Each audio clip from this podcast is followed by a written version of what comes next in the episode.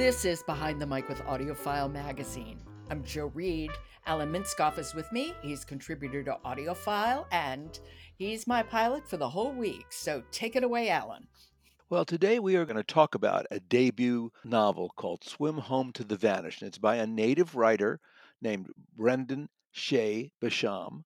And it's read, and I thought read very, very well by Shaun Taylor Corbett what needs to be said in the setup is that there's some Diné language in this, and the and the narrator does it very well. This has a kind of superstructure of of climate catastrophe and also the disappearance of native ways. Those are, are part of it, but it's really a series of interlocking tales of this protagonist who just loses his brother. Mm. And he goes sort of a, almost his name is Damien, and he goes almost like a vision quest it's it's it's a powerful powerful listen It's a book about loss a lot, isn't it? Bec- yeah. absolutely and it's a book about loss that works with it doesn't drag you down because he's a fascinating person and he discovers on his route to a small town that is dominated by a family of women a coastal town he discovers a lot about himself he's he is a what i'd call a lapsed chef he has been a chef his adult life and he's he's left it and you know, being a chef can be incredibly intense, and there's always, you know, sharp things around. But there's some magic realism in this. People develop gills and tails and hard shells, and the sea and its power really are omnipresent. And like I said, there's an environmental, a climate catastrophe towards the end of it.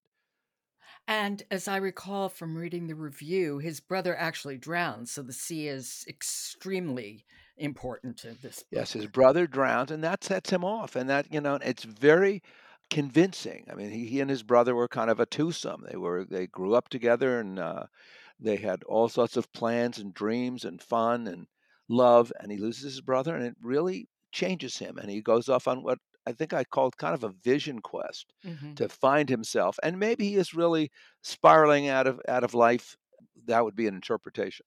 But I do think that it's a it's a powerful, powerful story. And the women are very unique in this. This is this family of of women, a mom and her daughters, who supply the food to a whole town. They cook for the town and they also buy their fish. It's a fishing town. And so again, fish, the coast, the uh, swim home to the vanished.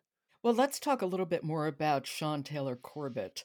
And you said he did a really good job with this. Well, first thing there is Diné language, which not everybody could do. You know, it's not a language that we, we know much about. And he does that exquisitely. I mean, you really, not that I've ever heard it before, but you can tell that he is giving it a, an authentic narration. He also gets inside of this Damien character. You feel that like you really get to know Damien in a way that the best audiobooks do, where you get to know a character. And I think why he's so good at that is that when he's in, when you get the insights from Damien, but you also get a, a larger insight that the, of the narration of, you know, this sort of mix of of the harshness of climate change and loss. He's very good at loss without ever being mawkish. Well, why don't we hear a little? Do you have to set this up? Just a tad. This is where Damien is sharing his pain and his and the loss of his brother with the with the listener. Okay. This is Swim Home to the Vanished.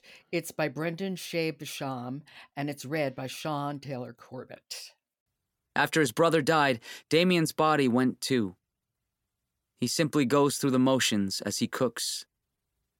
I lost a piece of myself, he says to the potatoes, to the rising bread, to anyone who will listen.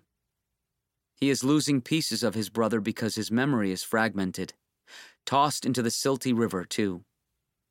He tries to speak to him, admits to his brother that it feels like dismemberment. Dismemberment is the perfect term, the opposite of remember. Yes, I think restrained is a good way of describing that narration, or at least the excerpt we heard. And I'm surprised it's in third person. For some reason, I thought it would be in first person. I misled you there. I, I, I think I should have said that's that there is a mix of narration and and first person and you know and of course dialogue.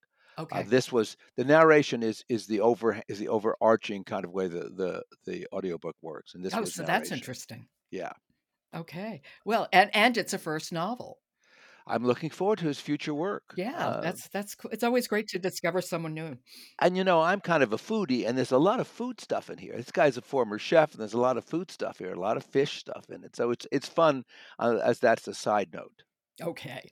And that's Swim Home to the Vanished by Brendan Shay Basham, read by Shaun Taylor Corbett. Okay, Alan, thank you so much. A new author. Thanks for introducing us to him. No, you're welcome. Behind the Mic is supported by Dreamscape Publishing, reminding you that October is the month audiobook aficionados eagerly await. It's National Book Month. Join Dreamscape Publishing for spoken story magic, recommendations, giveaways, and more at dreamscapepublishing.com.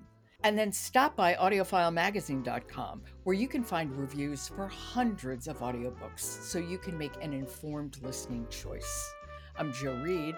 Talk to you tomorrow.